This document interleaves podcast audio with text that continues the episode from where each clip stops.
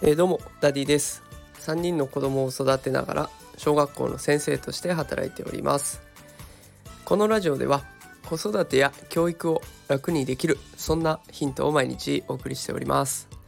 さあ夏休みも始まったということでね、えー、今日はちょっと変わった思い出作りの話をしていきたいと思います。タイトルはメタバース空間を体験したいならテレビ朝日を使おうというものになってます。さあメタバース空間メタバースという言葉はね、えー、最近だいぶ流行ってきていますのできっとね、えー、本屋さんとかニュースとかでね聞いたことある方がいらっしゃるんじゃないでしょうか。ただこのメタバースってあの仮想空間に行くわけですからいわゆるね VR ゴーグルってあのでっかいゴーグルをつけなきゃいけないんじゃないか。なんかそれつけるのはちょっとなって思って二の足を踏んでいらっしゃる方もいっぱいいらっしゃるんじゃないでしょうかね。で今日そこでねおすすめしたいのはねテレビ朝日なんですよ。テレビ朝日では今光と星のメタバース六本木という企画を行っておりましてイベントを行っているんですね。でそこではクラスターと呼ばれるメタバースに行けるアプリを使っていろんな催し物が行われています。で、えっと、このメタバースに行けるクラスターというアプリなんですけどゴーグルなどは一切必要ありません、えー、スマホ一つあれば簡単に行けます。でもちろんねタブレットとかあとはパソコンとかねあのやりたいデバイスというか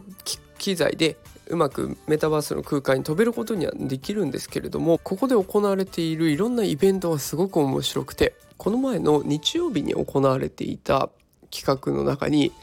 皆さん知ってますかね？ドンブラザーズというものがあってですねそこの、えドンブラザーズの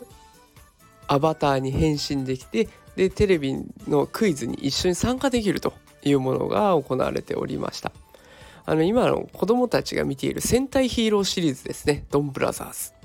でこれうちの息子5歳の息子もねすごく好きでいろんなお面だとか人形だとか買ってるんですけれどもそのドンブラザーズになれるっていうことでもう楽しそうに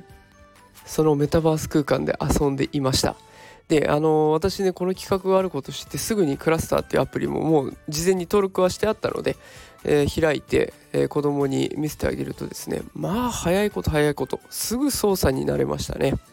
さすが Z 世代と呼ばれる子たちですね。あのちょっとだけこうやると動くよ。でこうやるとジャンプできるよとか。そんなことを教えただけなんだけど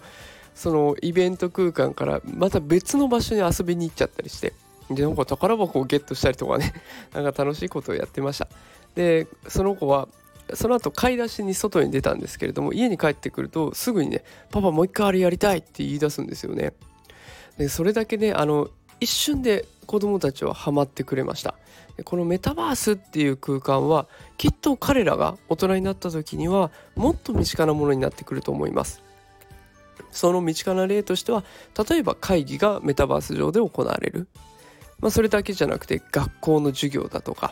遊びだとかなんかイベント、えー、ライブ会場に行かなくてもメタバース空間でライブがあるとかいろんな可能性が秘められてるんですね。だから今のうちからそれを経験しておくことは絶対無駄じゃない。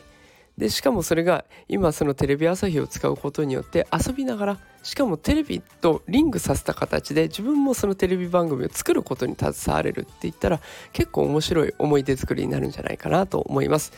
のであのまたこの放送の概要欄に私のノートのリンクを貼っておきます。そちらにねこれから先のイベントの内容なども、えー、分かるように記載しておきましたのでよかったらそちらも見てみてください。きっとねちょっと変わった楽しい夏の思い出ができるんじゃないかなと思います。さあということで今日はメタバースについてお届けしました。興味があったら是非やってみてください。えー、それではまた明日も放送していきたいと思いますのでまた明日お会いしましょう。それでは皆さんさようなら。